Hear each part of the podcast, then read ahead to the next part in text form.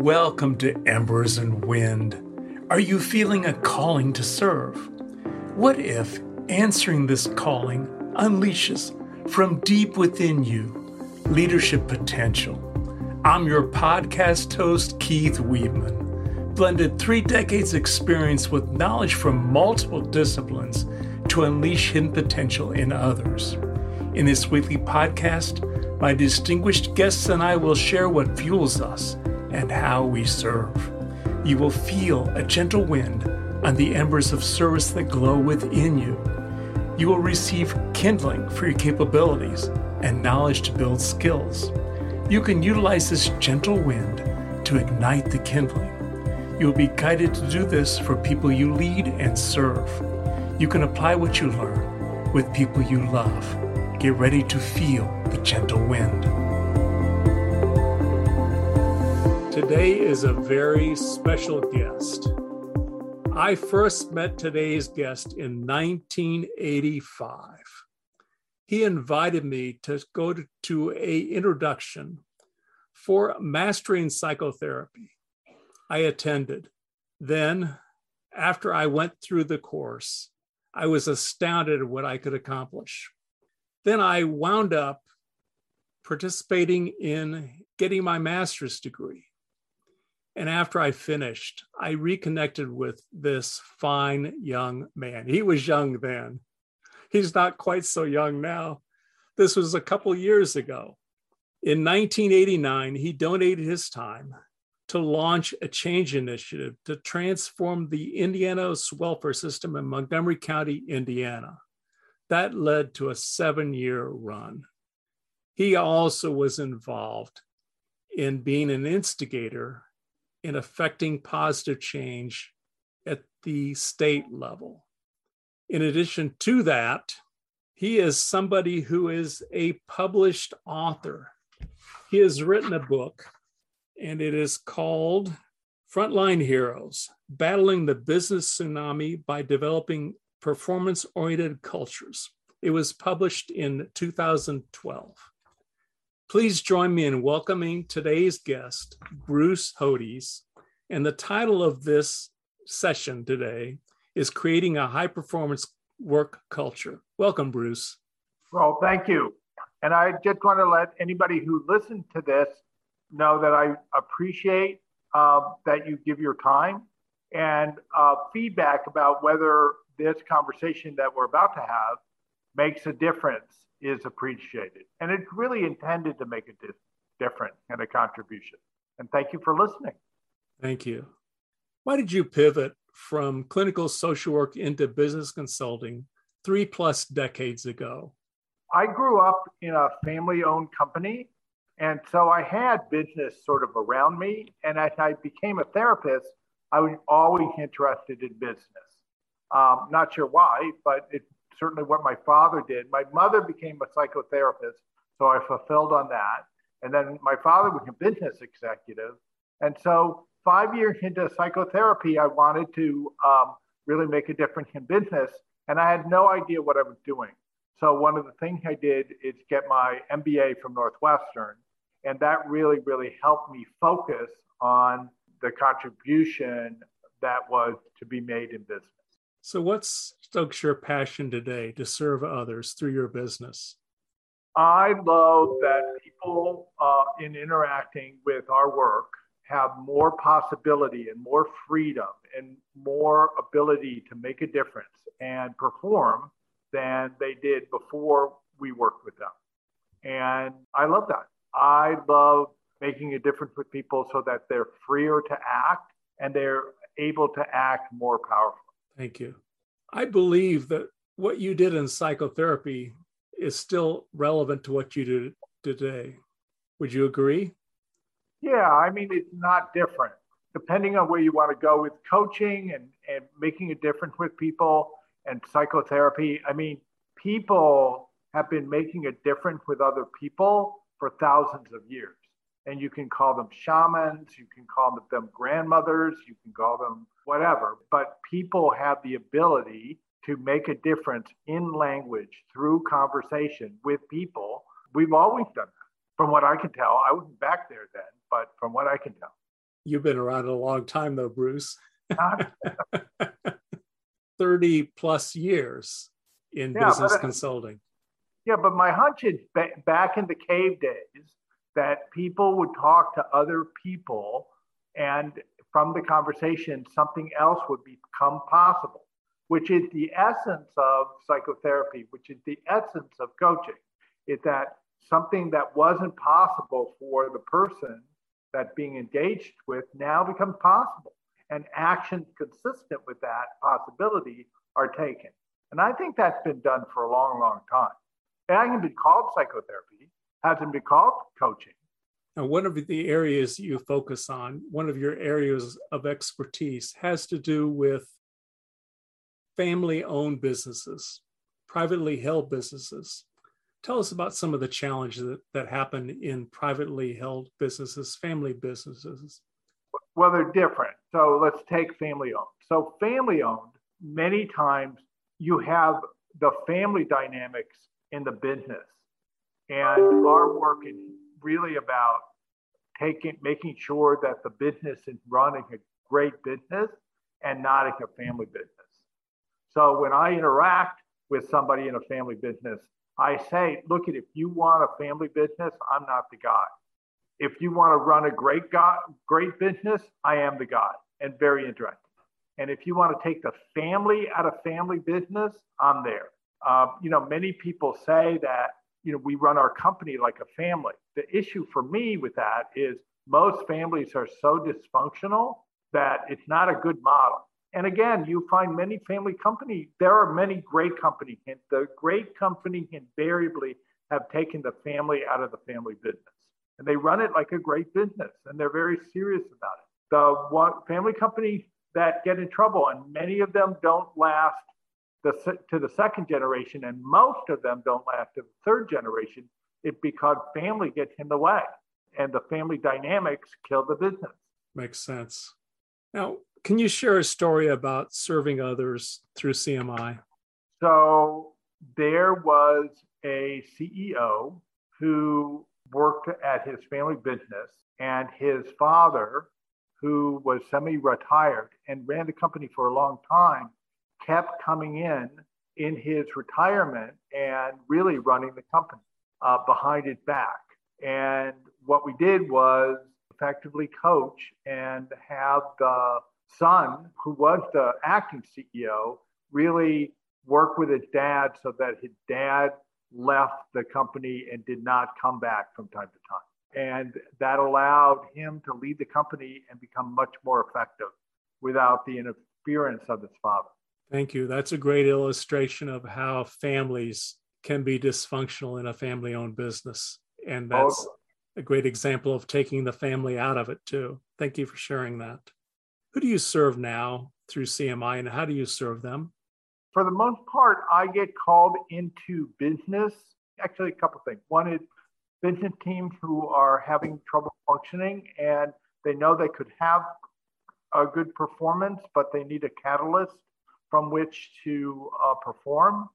And so I'm the catalyst. The other thing is, I do have expertise in strategic planning and focus. So, a company that knows that they need to plan, they know that they need to focus. And again, I'm a resource. Uh, our planning is very actionable. So, people will take action from the planning we do. And really, that's what it's about is taking action.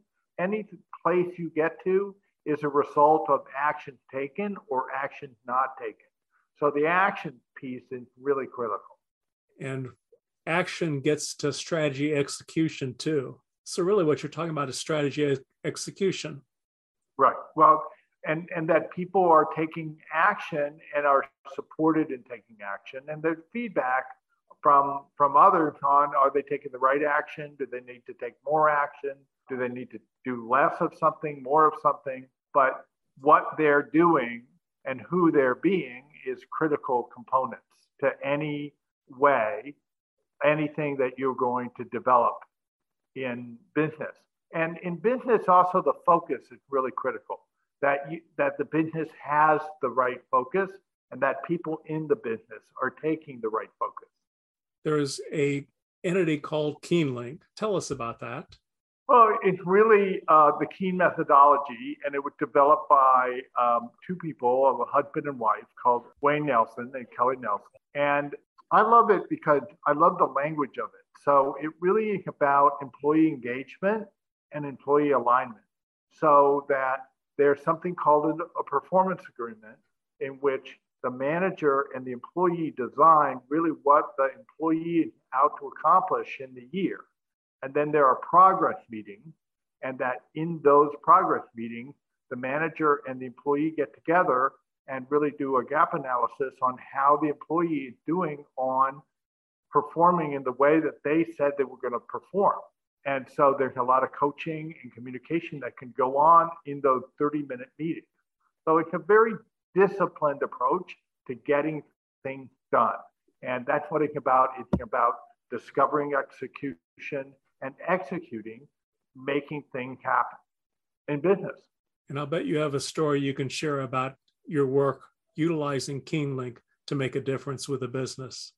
Yeah, there's a very powerful story. So, about seven years ago, there was a company that was uh, not be, uh, demonstrating good customer service. And there was a very, very high dissatisfaction rate. Uh, and more than, and they did five year contracts. They were in the commercial laundry business. They did five year contracts for delivering uniform and mats. And half their bid, half their customers said, we are not going to renew with you. We are highly dissatisfied. And so they began to focus on that and they used the Keen methodology and the software KeenLink to do that, where enhancing customer service and the actions behind that became linked up into that and everybody focused on that and it became a really big deal and they have dramatically improved their scores and the feelings about their customers so that in their industry they have one of the highest scores. You know, they do surveys every year against other uniform companies, and they are among the highest, if not the highest, in the country. And so, and that raise came. It was a lot of hard work, but in part, the Keen methodology let them focus on that and constantly reinforce that they needed to be focused on that and talk about that and look at that. So I saw a very dynamic uh, result that came from that over the last five years. Dramatic. I can see you have some passion for this. I do. I mean, it's a really great story, and it's you know modeled and it's been measured, and you know it's the real deal. It's not like frou frou fluff. It really is the real deal. And and they have grown from that, and their profit has grown from that, and their customers like them. Their employees are happy. Their employee retention is quite low. So there's a success story anywhere you cut it. Thank you for sharing that. One of the interesting things about working with you, Bruce, is who is the champion? And I believe the person that's a champion is the CEO of the company in the way you work with people. Yeah, I mean, for me, the champion, I'm not sure what you mean by champion, but let's say that for the for the sake of the conversation, it's the person who needs to take action. Uh, and and so for me, that would be anybody I'm working with would be the champion. Yeah. When you work with a company, you're not you're not the champion. True. Yeah. I mean, clearly, whoever I'm working with is the champion because they're the ones who are are out to are, who need to take action or need to be in a different way. So it's always their performance that impacts the outcome. Right. And and their performance is generated by who they're being, and who they're being is generated by their doing. So being generates doing. Now, one of the things you do, Bruce, that I don't think is typical, and you do a lot of active work with teams of people. I would love to know about what you call stupid games and why you do them. Okay, stupid games are is a game that a group has to do together, and we use them as practice fields for uh, business groups to practice collaboration and problem solving. And from my view, we don't do a good job of getting groups of business people and give them practice in business so that they can get better at problem solving and collaborating. And, you know, lots of other things do. Military teams do, sports teams do, drama teams do, play teams do, dance teams do, and business does not. And I think we found that the more you can give business teams an opportunity to practice by using these stupid games to see how they need to communicate to perform together. And for people to really deal with, we have to perform together and that we are mutually accountable for the result that the group produces. That's team. And that dynamic uh, needs to be present for a team to really produce results as a team. Do you have a story you can share that illustrates the point you're making? Yeah, I'm uh, working with uh, a, a cheese company that makes cheese. They actually put cheese into bags, and you've seen the bags of cheese hanging up in your grocery store, for in all probability. And uh, this was the, the leadership team that did that, and they had not made a profit in five years. And when I began to work with them, uh, they were very silent, and sales did their thing and marketing did their thing and production did their thing and finance did their thing. And in our work, through utilizing the stupid games, what you can learn from playing the stupid game, they began to think, see that they were doing our thing. So in a strategic planning meeting, the marketing uh, person said, you know what, we need to make our numbers. I have a $100,000 that I'm not using, and I'm going to make that available to sales so sales can use it to get to run uh, discounts in the grocery store so people will buy more of our cheese and then we'll make our numbers. That was unheard of. That he considered his marketing dollars as our dollars. And then as an executive, how do we best leverage these dollars to make a difference? Versus those are my dollars, I'm going to use it for marketing, and that's what I'm going to do. So that that's team that we're all accountable for the result, and then we leverage our strengths to go after the results that we want. Great example, Bruce. Thank you for sharing that. You've been doing high performance teams for a long time, true? Yeah. Shockingly so. you could say that you're not a young man. Yeah. And many people that are your age may choose to be retired. There is a reason you're not retired yeah, I like what I do. I mean, several times in this interview, I mean, I get excited about what's possible for people and what's possible for groups of people. And in that, I get what's possible for me. And as long as that's exciting and engaging and worthwhile, I'm in. And when it ceases to be that way, I'm out. Got it. And so far, it's a worthwhile endeavor. And people still call me and say, you know, you want to work with us. And, you know, I keep thinking that people are going to stop wanting to hear from the old fart. And I'm shocked that they want to and that I'm still relevant. And as long as that people are, are getting something out of the conversation, I am really excited about having the, the conversation. And what you call an old fart, I will call a wise one. There you go. The wise fart. there you go. Well, there's a lot of wisdom that comes with experience too. Yeah. And often in a culture, it's not necessarily valued. Yeah. And yet you're valued. Yeah. I mean, it's like you need to have your attention over there. And if your attention is over there and you're making a difference over there, people are going to talk about the difference you made. And then from that, they'll talk to other people, and other people will get interested in that. And really, I'm at a, at a place where that's sufficient. I'm not saying that always in business you don't have to market like that, but it's sufficient and, and then you can really focus and concentrate on making a difference and having people find what you talk and how you be with them valuable. Thank you. And that's the opportunity and gift. And I know from my own experience how generous you are with your time. Right. You're probably so still doing some volunteer work, right? Well, not actively, but I have uh, in the past year, and I'm not actively doing anything now. Uh-huh. I was working with and coaching the board of a tutoring. They tutor kids. They're in the Austin neighborhood of Chicago, and most of the tutors come from the Oak Park section of Chicago, which are side by side. And so, they, and they tutor children in reading. And I was coaching and working with the board to come up with nice. a strategic plan. Currently, I live in Three Oaks, Michigan, and I'm making plans to engage in my community. I haven't, and I'm looking at volunteering at an elementary school or middle school, and we'll see that. I haven't taken any tangible actions yet, but I plan to. Now, there's somebody listening right now that's engaging with this conversation, and they want to learn more from you. How can they stay connected with you, Bruce?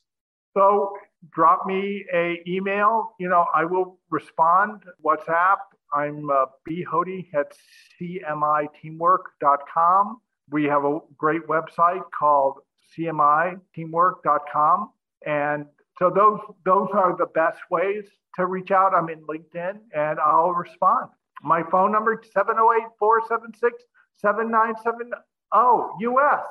So I'm excited to respond to people and support people. And the meter's not running.